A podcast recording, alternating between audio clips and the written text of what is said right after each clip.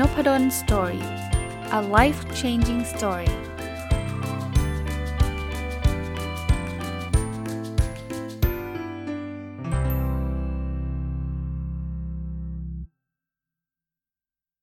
สวัสดีครับยินดีต้อนรับเข้าสู่นพดล Story podcast นะครับ วันนี้ น่าจะจบนะครับกับหนังสือที่ชื่อว่า 33 วิธีปฏิวัติร่างกายไม่ให้เป็นอัลไซเมอร์นะรีวิวมาหลายวันเลยนะครับ เพราะว่าผมเห็นว่ามันมีรายละเอียดที่น่าสนใจหลาย ๆ ข้อนะครับ วันนี้จะมาต่อตั้งแต่วิธีที่ 21 ถึง 33 เลยนะนะครับวิธีที่ 21 เนี่ย คือเขาบอกปิดคอมพิวเตอร์หรือสมาร์ทโฟนก่อนนอนสัก 1 ชั่วโมงนะ คือบางคนเนี่ยมีปัญหาเรื่องการนอนหลับนะ นอนหลับยากแต่ไม่รู้สาเหตุเนี่ย มันมีเหตุผลอันหนึ่งก็คือวิธีการใช้อุปกรณ์อิเล็กทรอนิกส์ครับ ลองสัก 1 ชั่วโมงนะครับ อย่าไปเล่นมือถือ อย่าไปเล่น iPad นะครับเขาบอกว่าการเช็คอีเมลก่อนนอนก็เป็นสาเหตุหนึ่งที่ทำให้เรานอนไม่หลับด้วย เพราะว่าพอไปดูอีเมลมันก็มีงาน มันก็มีความกังวลใจนะครับ หรือถ้าอยากที่จะใช้ก็ใช้อุปกรณ์ช่วยตัดแสงสีฟ้านะครับ เป็นไปได้นะครับ ปิดสวิตช์คอมพิวเตอร์หรือสมาร์ทโฟนนะครับคลุมผ้าป้องกันคลื่นแม่เหล็กไฟฟ้า หรือวางให้ห่างจากตัว คืออย่าไปวางติดตัวมากยกเว้นในกรณีที่จำเป็น ประเภทที่เราไม่สบาย แล้วก็เผื่อไว้ว่าเดี๋ยวเกิดไม่สบายมากเราจะต้องโทรไปหาคนนู้นคนนี้ อันนั้นก็ก็วางไว้ได้นะครับ แต่ว่าโดยทั่วๆไปก็วางห่างจากตัวก็ดีนะครับ แล้วก็อย่าอย่าไปแบบโหเล่นสติดมือถือเลยบางคนเนี่ยเล่นมือถือจนติดเนี่ยมันก็ส่งผลให้เรานอนยาก พอนอนยากก็อาจจะมีปัญหาเรื่องสุขภาพเนี่ยวิธีที่ 22 นะครับ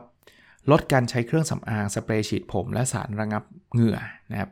เขาบอกว่าทั้งเครื่องสำอางผลิตภัณฑ์จัดแต่งทรงผม หรือสารระงับเหงื่อเนี่ยมันเป็นมีมีพวกสารเคมีอยู่ ก็ไม่ได้ว่าห้ามเลย เขาใช้คำว่าลดนะพยายามอย่าใช้ให้มันมากจนเกินไปนะครับ ผมยกตัวอย่างลงไปนะ เช่นเครื่องสำอางเนี่ยก็จะมีสารต่างๆนะครับ เช่นอลูมิเนียมไฮดรอกไซด์หรืออะไรเงี้ยนะครับ สเปรย์ฉีดผมก็จะมีสารขับดันหรือ propellant นะครับ แล้วก็สารพวกอะคริลิก เรซิน alkanolamine นะก็ก็เยอะนะครับ มันก็ไม่ค่อยดีสักเท่าไหร่นะส่งผลต่อสมองด้วยนะครับ สารระงับเหงื่อก็เช่นเดียวกันนะ ก็สรุปว่าลดนะ เครื่องสำอางสเปรย์ฉีดผมสารระงับเหงื่อนะครับ เพราะมันจะส่งผลต่อต่อร่างกายเรานะแล้วก็อาจจะไปส่งผลต่ออัลไซเมอร์ด้วยนะครับ อันที่ 23 ครับ ไม่สูดดมยาฆ่ามาแมลงหรือยากันมแมลง นะก็ต้องระวังนะครับ สารพิษเนี่ยทำร้ายสมองได้โดยผ่านโพรงจมูก หรืออาจจะผ่านทางปาก ส่งความเสียหายไปยังลำไส้และส่งผลเสียต่อร่างกายนะก็ถ้าใครต้องไปแบบตัดหญ้าต้องใช้ยาฆ่าหญ้าสารจำกัดกำจัดศัตรูพืชเนี่ยต้องระวังให้ให้มากนะปิดหน้ากากอะไรให้ดีนะครับ แต่เป็นไปได้ก็อย่าไปทำนะ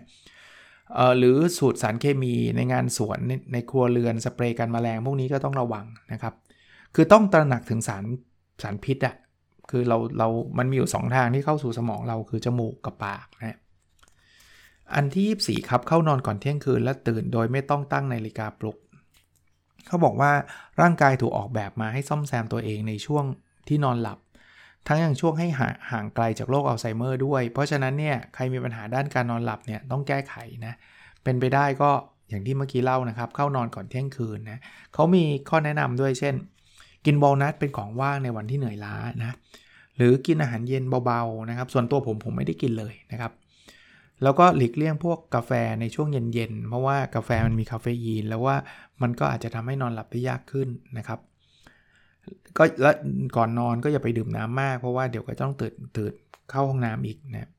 จัดสภาพแวดล้อมให้เหมาะสมนะห้องนอนควรเงียบแล้วก็มืดที่สุดนะผ่อนคลายตั้งแต่ก่อนนอนนะ เขาบอกว่าฮอร์โมนไอ้ growth hormone หรือฮอร์โมนการเจริญเติบโตเนี่ยมันจะหลั่งออกมาในช่วงนอนหลับ 3 ชั่วโมงนะครับ เพราะนั้นเนี่ยควรหลับให้ราบลื่น เช่น เมื่อกี้ก็พูดแล้วนะอย่าไปเล่นมือถืออะไรเยอะนะครับนะหรือไปดูหนังดูอะไรที่มันสักมีสารอะดรีนาลีนอะดรีนาลีนคือความตื่นเต้นโน่นนี่นั่นนะครับ แช่น้ำร้อนเกินไปก็ไม่ดีนะแช่น้ำอุ่นสัก 1-2 ชั่วโมงก็จะช่วยได้นะน้ำมันหอมระเหยที่ช่วยให้การนอนดีขึ้น เช่นลาเวนเดอร์หรือโรสแมรี่นะดื่มชาเขียวแทนสุราก่อนนอนถ้าใครชอบดื่มเหล้าเนี่ยอย่าอย่าไปดื่มก่อนนอนนะหลับยากนะครับ บางคนคิดว่าดื่มเหล้าให้หลับไม่มันหลับไม่ดีนะครับก็บอกชาเขียวเกียวคุโรนะก็ชงประมาณสัก 10 10 องศา จะช่วยทำให้เลือดไหลเวียนดีขึ้นนะเขาบอกว่ามีกรดอะมิโนที่ชื่อว่าแทนนินนะมีสรรพคุณทำให้เลือดไหลเวียนดีขึ้น ชวนให้ง่วงนะเอ่อไม่ใช่ในกาปุกนะครับ ถ้าเราตื่นด้วยตัวเองได้จะดีมากนะครับ เพราะว่ามันมันมัน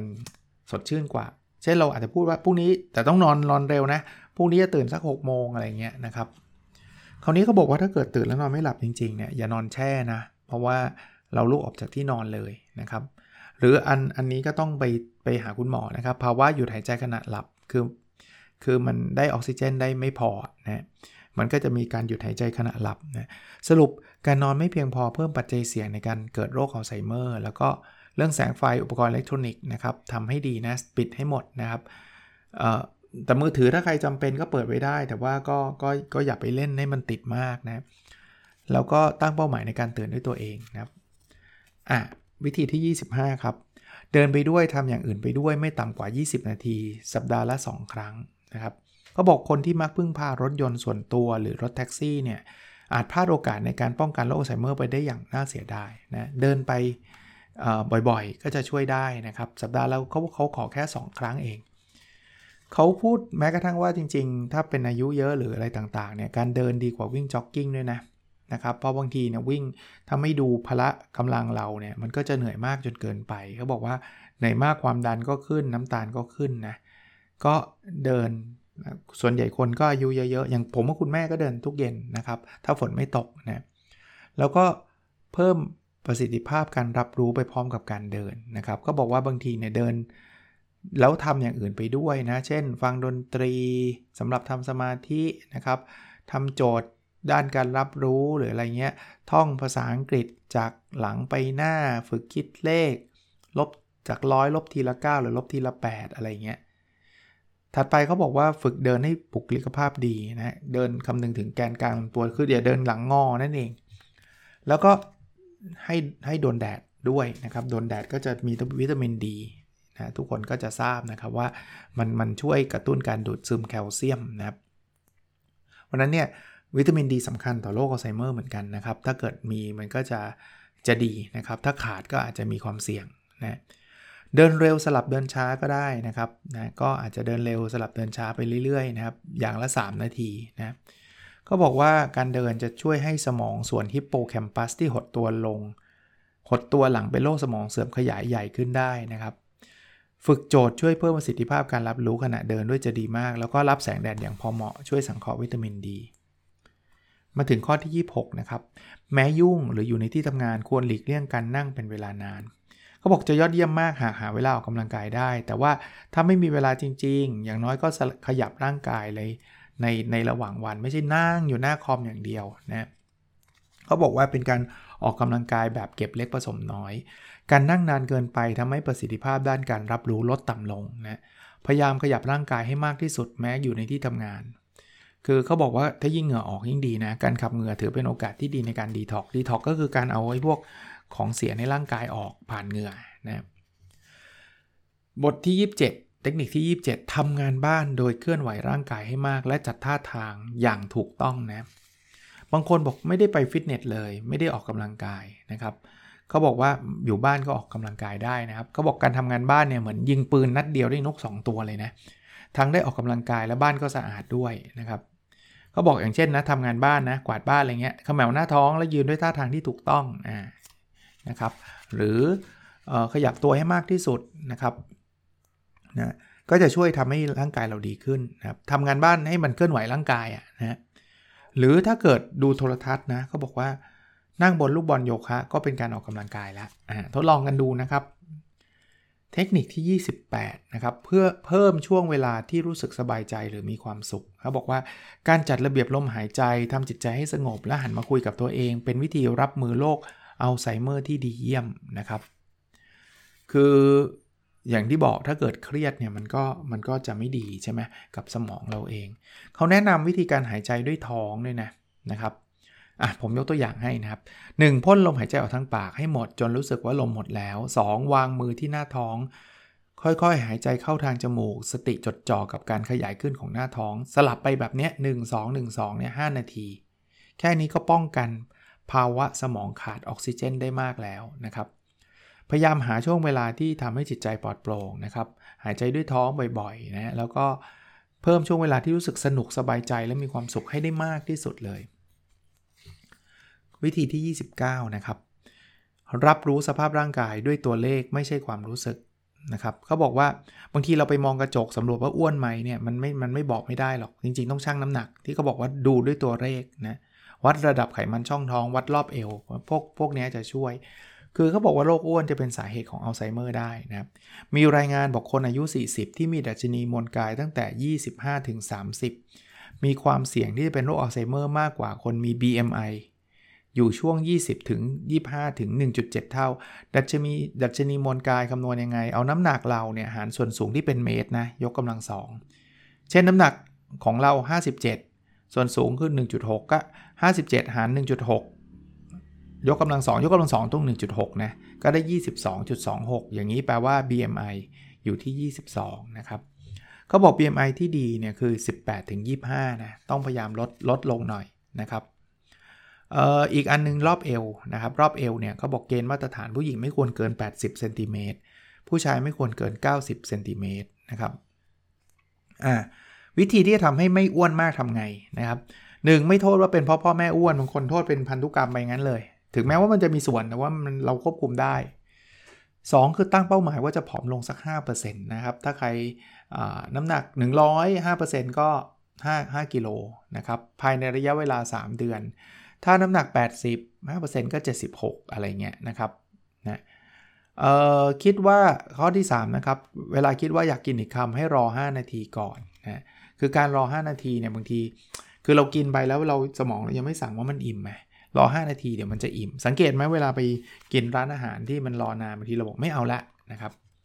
หรือพวกออกกำลังกายก็ช่วยนะ เดินมากกว่า 1,009อะไรเงี้ยนะครับ ลดข้าวลงให้เหลือวันละหนึ่งถ้วยนิด สรุปอย่าอ้วนอะรับรู้สภาพของตัวเองว่าตอนนี้อ้วนหรือไม่นะครับ แล้วก็ถ้าอ้วนก็ลองวางแผนลดน้ำหนัก กินให้น้อยลงนะครับ ออกกำลังกายให้มากขึ้น ค้นคว้าหาความรู้ที่เป็นประโยชน์ต่อการลดน้ำหนักนะครับ ผมผมก็ตอนนี้ก็ทำอยู่ IF น้ำหนักก็ลดเยอะนะ ตอนนี้ลดแบบจากพีคของช่วงโควิดเนี่ยลดมาได้เกือบ8เออไม่ใช่6โลนะครับ6กิโลนะครับ วิธีที่ 30 หลีกเลี่ยงปัจจัยเสี่ยงทั้ง 2 อย่าง คือโรคกรดไหลย้อนกับโรคเบาหวานสุดชีวิตนะครับ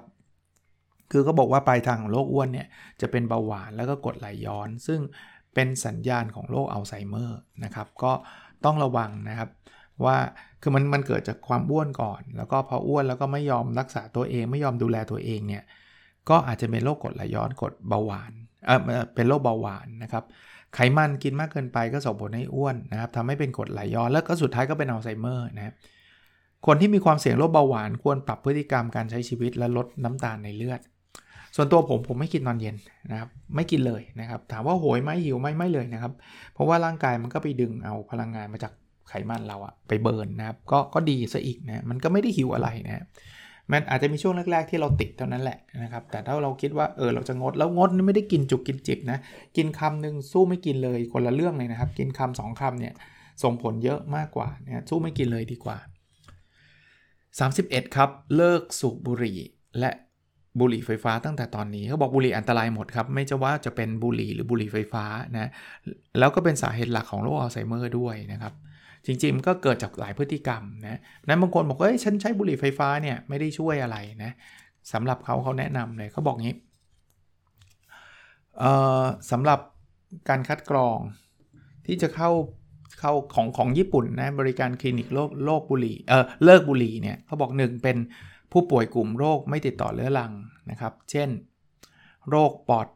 อุดกั้นเรื้อรังโรคเบาหวานระยะที่พึ่งยาโรคความดันโลหิตสูงนะสมีความตั้งใจว่าจะเลิกยาสูบ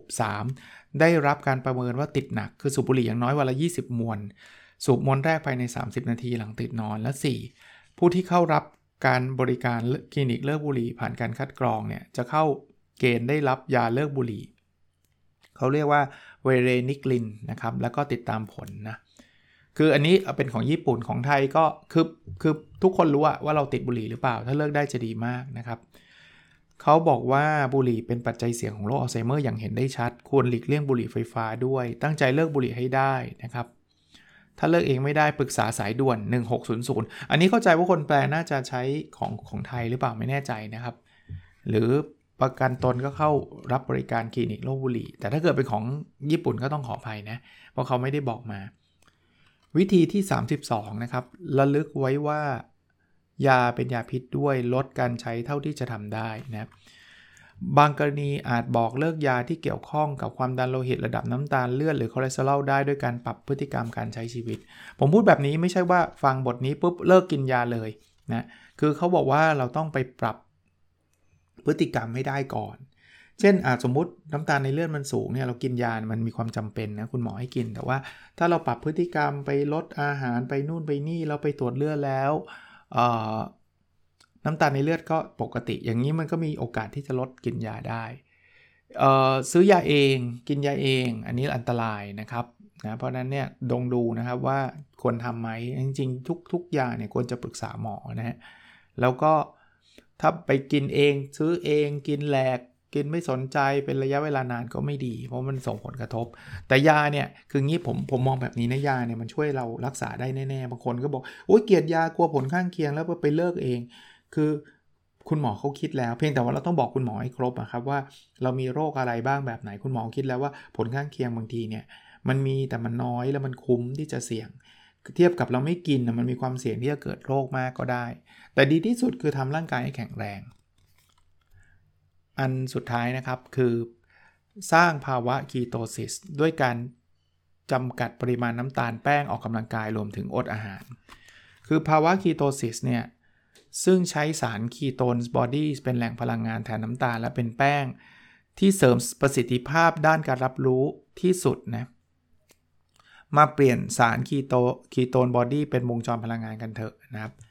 สรุปก็คือเขาบอกว่าจำกัดน้ำตาลและแป้งนะครับ ลดการบริโภคอาหารที่เป็นคาร์โบไฮเดรตเชิงเดียว ขนมหวานน้ำตาลนะครับ ลดข้าวนะครับ ลองลองทำดูนะ2คือออกกำลังกายเหมาะสม เดินมากกว่า 2 ชั่วโมงต่อสัปดาห์ 3. อดอาหารมากกว่าครึ่งวันนะครับ ถ้าทำได้แบบนี้มันจะเกิดวงจรพลังงาน ketone body ขึ้นนะครับ ก็เขาบอกว่า ไอ้ ketosis เนี่ย ภาวะเนี้ยจะทำให้เราห่างไกลโรคอัลไซเมอร์ได้นะ ก็กินอาหารให้ถูกวิธีนะครับลดแป้งน้ำตาลออกกำลังกายและอดอาหารในช่วงบางช่วงนะติดกัน แล้วเมื่อเข้าภาวะ ketosis ประมาณ 3 วัน สาร ketone body ร่างกายจะเริ่มเปลี่ยนแปลง วัดค่าสาร ketone body ด้วยชุดอุปกรณ์ที่หาซื้อได้ไม่ยาก ในท้ายเล่มเนี่ยยังมีการถามตอบเกี่ยวกับการรักษาและการป้องกันโรคอัลไซเมอร์นะครับอ่าผมมาเล่าให้ฟังเลยทีเดียวนะ ตรวจวินิจฉัยโรคอัลไซเมอร์ได้ที่ไหนคำถามคำตอบคือลองปรึกษาหมอครอบครัวหรือคลินิกศูนย์ดูแลเฉพาะทาง อันนี้ผมเพิ่มเติมให้รีบไปตรวจก็ดีนะ อย่าไปคิดว่าผู้ใหญ่หลงหลงลืมลืมเป็นเรื่องปกติ ไปตรวจก่อนถ้ามันเป็นเรื่องปกติก็ดีครับ ถ้ามันไม่ปกติรักษาตอนแรกเนี่ยมันช่วยชะลอได้เยอะมากนะครับ เรายังทำอะไรได้อีกเยอะเลยนะครับคำถามถัดมาโรคอัลไซเมอร์เกี่ยวข้องกับพันธุกรรมหรือไม่เขาบอกว่าเกี่ยว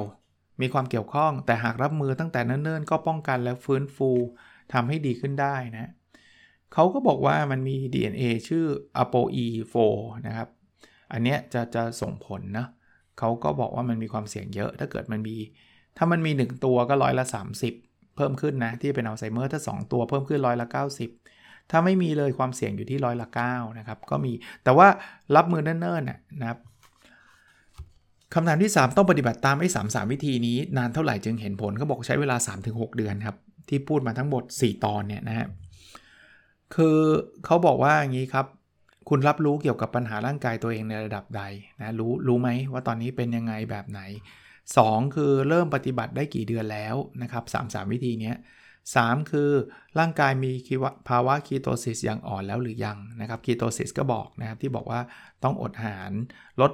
ลดการกินไฮคาร์โบไฮเดรตเชิงเดี่ยวข้าวขาวขนมปังเค้กน้ำตาลอะไรเงี้ยออกกำลังกายเดินมากกว่า 2 ชั่วโมงต่อสัปดาห์อดอาหารมากกว่าครึ่งวัน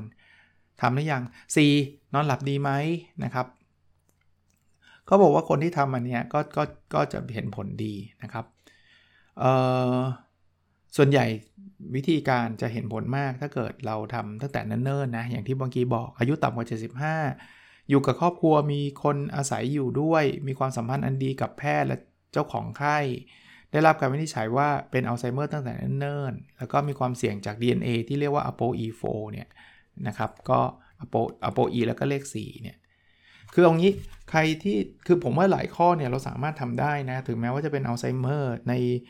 ในสเตจไหนแล้วก็ตามขั้นตอนไหนแล้วก็ตามลองทำดูนะครับ เท่าที่จะทำได้ท่านท่านลองไล่อ่านดูนะครับ ไล่ฟังที่ผมรีวิวมาดูก็ได้นะครับคำถามถัดไปนะครับ ช่วยบอกเคล็ดลับดูแลสภาพสมองให้ดีหน่อยเขาบอกว่าพยายามคบค้าสมาคมกับคนอื่นครับ พยายามพูดกับคุยกับคนอื่นเยอะๆสมองเราก็จะดี ถัดไปมีวิธีกระตุ้นสมองทำงานดีขึ้นไหมเขาบอกว่า สนุกกับการออกไปข้างนอก เช่นเดินทางท่องเที่ยวซื้อของเดินชมหอเดินหอศิลป์ชมคอนเสิร์ตเนี่ยจะช่วยนะถัดไปการเล่นดนตรีหรือร้องเพลงดีต่อสมองจริงหรือไม่เขาบอกเป็นเรื่องจริงนะ คนเขียนก็เป่าฟลุตตอนอายุ 50นะครับถัดไปสภาพจิตใจแบบใดช่วยห่างไกลโรคอัลไซเมอร์เขาบอกว่าก็ต้องรักษาสภาพจิตใจให้สดใสร่าเริงอยู่เสมอนะครับ เขาบอกถัดไปครับเขาบอกว่าจำเป็นต้องกินข้าวนอกบ้านบ่อยๆ มีวิธีกินที่ดีไหมเขาบอกลดปริมาณอาหารมื้อที่กินในบ้านให้น้อยลง คือถ้าต้องกินนอกบ้านบ่อย ก็ต้องกินในบ้านให้น้อยลงนะมันจะได้สมดุลนะครับอ่าอีกอันนึงนะเขาบอกแนวทางอุดมคติคือบริโภคคาร์โบไฮเดรตตอนกลางวัน และกินเฉพาะกับข้าวในตอนเย็นนะตอนเย็นอย่าไปกินคาร์โบไฮเดรตเยอะอย่าไปแป้งน้ำตาลเนี่ยไปกินเยอะนะ เอ่อถัดไปเวลากินเลี้ยงกับลูกค้าเลือกอาหารแบบไหนดีเขาบอกร้านซูชิบาร์หรือร้านอาหารฝรั่งเศสจะดีนะครับอ่าคำถามถัดไปคือเลิกกินของหวานอย่างไอศครีมช็อกโกแลตไม่ได้เลยเขาบอกว่าพยายามกินของหวานที่ดีต่อร่างกาย หรือขนมที่ดีต่อสุขภาพ เช่นไอศครีมกะทิหรือช็อกโกแลตเข้มข้น 70%ขึ้นไปนะครับคำถามถัดไปคือ จะทำอย่างไรดีเมื่อหาเวลากินข้าวไม่ได้จนถึงตอนกลางคืน เพราะงานที่ทำอยู่ เขาบอกว่าให้เรารับรู้ความเสี่ยงของการกินอาหารตอนดึก และพยายามกินข้าวให้เสร็จให้เร็วขึ้นทีละนิด คือบางคนบอกไม่ได้ไม่ได้ก็ต้องพยายามหน่อยนะครับ มันร่างกายเราอะนะ คือไม่ได้นานๆเข้ามันก็ไม่ดีกับเราตอนนั้น บอกเอ้ยตอนนี้ผมพร้อมที่จะทำทุกอย่างแล้วมันก็จะช้าไปเนาะ ก็เตือนไว้ล่วงหน้านะครับ เขาบอกว่า ถามว่าฉันชอบกินเนื้อวัว แต่ไม่กินจะดีกว่าใช่ไหม เขาบอกว่าใช่ว่าเนื้อวัวจะไม่ดีเสมอไป เพียงเลือกกินอาหารชนิดอื่นนอกจากเนื้อวัวด้วย เขาบอกการเคี้ยวดีๆเนะี่ยช่วยป้องกันโรคสมองเสื่อมได้อย่างดีเยี่ยมนะนะครับ ถ้าจะต้องกินเนื้อวัวให้กินเนื้อวัวที่เลี้ยงด้วยหญ้านะครับนะแต่มันจะแพงเท่านั้นแหละนะครับโอเคนะฮะพวกปลาอะไรเงี้ยก็เคยคุยกันไปแล้วนะครับ ก็กินแล้วก็ดีนะ ถ้าปลาตัวเล็กอะ่ะคำถามถัดไปควรเลิกกินอาหารที่ปรุงด้วยความร้อนสูงทั้งหมดเลยหรือเปล่า เขาบอกว่าเลี่ยงกรรมวิธีที่ย่างหรือทอดด้วยอุณหภูมิสูง และใช้ไมโครเวฟได้ก็จะดีกว่านะครับ จริงๆเขาบอกว่าทำความร้อนด้วยน้ำเช่น ต้มนึ่งตุ๋นจะดีที่สุดนะเพราะมันจะลดช่วยลดสาร AGE ลงจำได้ไหม AGEs นะซึ่งมันส่งผลต่ออัลไซเมอร์นะครับคำถามถัดไปคือ ควรเลือกกินอาหารออร์แกนิก มากที่สุดใช่ไหมเขาบอกใช่ แต่สิ่งสำคัญคือต้องกระทำต่อเนื่องยาวนานเท่าที่สภาพการเงินเอื้อ เพราะบางทีออร์แกนิกอาจจะแพงอะไรอย่างเงี้ยนะครับเราต้องระวังพวกยากำจัดศัตรูพืชด้วยนะ เพราะว่ามันมันมันมีผลต่อสมองนะครับออร์แกนิก เช่น ไข่ออร์แกนิก จากระบบเลี้ยงไก่แบบปล่อยนะฮะมันจะมีโอเมก้าโอเมก้า3และ DHA มากกว่าไข่ทั่วไป หรือข้าวกล้องออร์แกนิก คำถามคือดื่มชาหรือกาแฟได้ไหมนะครับเขาบอกดื่มกาแฟดำวันละไม่เกิน 5 แก้วมีประโยชน์หลายประการ นอกจากนี้ลองดื่มและเพลิดเพลินกับชาต่างๆ นานาที่มีสรรพคุณทางยาด้วยก็มีประโยชน์ต่อร่างกายเช่นเดียวกันนะเขาเขามีแต่ว่าไม่ใช่ใส่น้ำตาลเยอะแยะนะ ดื่มชาเขียววันละ5แก้วป้องกันสมองเสื่อมที่ญี่ปุ่นก็พูดถึงกันนะครับ แต่ว่าไม่ไม่ใช่แบบ น้ำตาลเยอะแยะต้องระวังด้วย เพราะว่าบางทีเราไปซื้อเครื่องดื่มอกชาเขียวชาเขียว กินแบบใส่น้ำน้ำตาลเยอะประโยชน์จากชาจะน้อยกว่าโทษจากน้ำตาลนะคำถามถัดไปคือการเดินช่วยป้องกันโรคอัลไซเมอร์ไหมเขาบอกมีผล คนเดินไม่ถึง 1 กิโลเมตรต่อวันเสี่ยงเป็นโรคอัลไซเมอร์นะครับเพราะนั้นพยายามเดินเยอะๆหน่อยนะครับถ้าบอกว่าถ้าเดินสัปดาห์ละ3-4 ครั้งจะรักษาประสิทธิผลในการป้องกันการแก่ตัวไว้ได้ตลอดเลยนะครับ อีกคำถามนะครับเขาบอกว่าช่วยบอกวิธีการเดินที่ถูกต้องหน่อยเขาบอกวิธีการเดินที่ถูกต้องคือเดินแกว่งแขนไปข้างหลัง สวมรองเท้าแตะถูกๆ และเดินตอนท้องว่างครับนะคำถามคือเริ่มจ็อกกิ้งหรือไปฟิตเนสได้ไม่นานก็ล้มเลิกแนะนำการออกกำลังกายง่าย ๆ ที่ทำได้ต่อเนื่องให้หน่อยเขาบอกมีมากมายครับ squat รำไทเก๊ก นั่งสมาธิ เป่ายิงฉุบด้วยนิ้วเท้านะทำได้หมดเลยนะครับ เยอะเลยนะครับ คำถามว่าไม่เข้าใจการแปรงฟันกับโรคอัลไซเมอร์มีความเกี่ยวข้องกันอย่างไรเขาบอกว่าเชื้อโรคมันเข้าทางปากสู่สมอง และการเคี้ยวไม่ได้คือสาเหตุของโรคอัลไซเมอร์นะเพราะฉะนั้นเนี่ยก็ต้องดูแล แต่ผมก็เป็นกำลังใจให้นะครับสำหรับคนที่ดูแลผู้ป่วยอัลไซเมอร์บางทีท่านก็ไม่อยากแปลง แต่เราก็พยายามนิดหนึ่งท่านก็จะแปลงนะครับ คำถามอยากทราบวิธีดูแลช่องปากเวลาออกไปข้างนอกนะครับ ก็บอกถ้าเป็นไปได้ก็บ้วนปากหลังกินอาหารนอกบ้าน พาตัวเองไปรับแสงแดดเพื่อรับวิตามินดีนะครับ ก็จะช่วยได้นะหรือถ้าเกิดแสงแดดไม่ได้ก็กุ้งตัวเล็กปลาเล็กปลาน้อย สาหร่ายยังอุดมไปด้วยวิตามินดีด้วยคำถามคือ ฉันมัก ตื่นตอนเช้าตรู่ความจริงควรนอนกี่ชั่วโมงจึงจะดีเขาบอกว่าหากวันรุ่งขึ้นไม่ง่วง และใช้ชีวิตประจำวันเนี่ยกระชับกระเฉง ก็นอน 5 ชั่วโมงก็ได้นะครับ แต่เขาบอกว่าเวลานอนเฉลี่ยของคนอายุยืนอยู่ที่ 7 ชั่วโมงนะนะครับ มันขึ้นอยู่กับคุณภาพการนอนด้วย อีกคำถามนะครับ ความสัมพันธ์ระหว่างสามีภรรยาไม่ดีจนเกิดความเครียดสะสมแบบนี้ไม่ดีใช่ไหมเขาบอกใช่ เมื่อต่อว่าคนอื่นอย่าว่าแต่โรคอัลไซเมอร์เลยอายุขัยคุณเองก็จะสั้นลงก็ต้องมี มีสุขภาพจิตที่ดีด้วยนะฮะความสัมพันธ์ก็มีส่วนนะก็ผมว่านะมันไม่จำเป็นว่าจะต้องมีญาติเป็นอัลไซเมอร์นะครับหรือว่ามีมีภาวะแบบนี้เพราะว่าหนังสือมันคือ 33 วิธีปฏิบัติร่างกายไม่ให้เป็นอัลไซเมอร์ผมคิดว่ามันแอพพลายได้กับทุกคนนะครับ ก็ ใช้เวลามา 4 ตอนเต็มนะครับ หวังว่าจะเป็นประโยชน์กับหลาย ๆ คนที่อาจจะมีญาติพี่น้อง คุณพ่อคุณแม่เป็นอัลไซเมอร์หรือตัวเองอาจจะเริ่มแปลก ๆ ว่าจะกลัวจะเป็น หรืออะไรก็ตามหรือคนทั่ว ๆ ไปเลยนะครับ ลองฟังและปฏิบัติตัวตามนี้นะมันน่าจะทำให้อย่างน้อย ๆ สุขภาพเราก็ดีขึ้นนะครับเกณฑ์นะครับ หวังว่าจะเป็นประโยชน์ครับ แล้วเราพบกันในวิดีโอถัดไปครับ สวัสดีครับ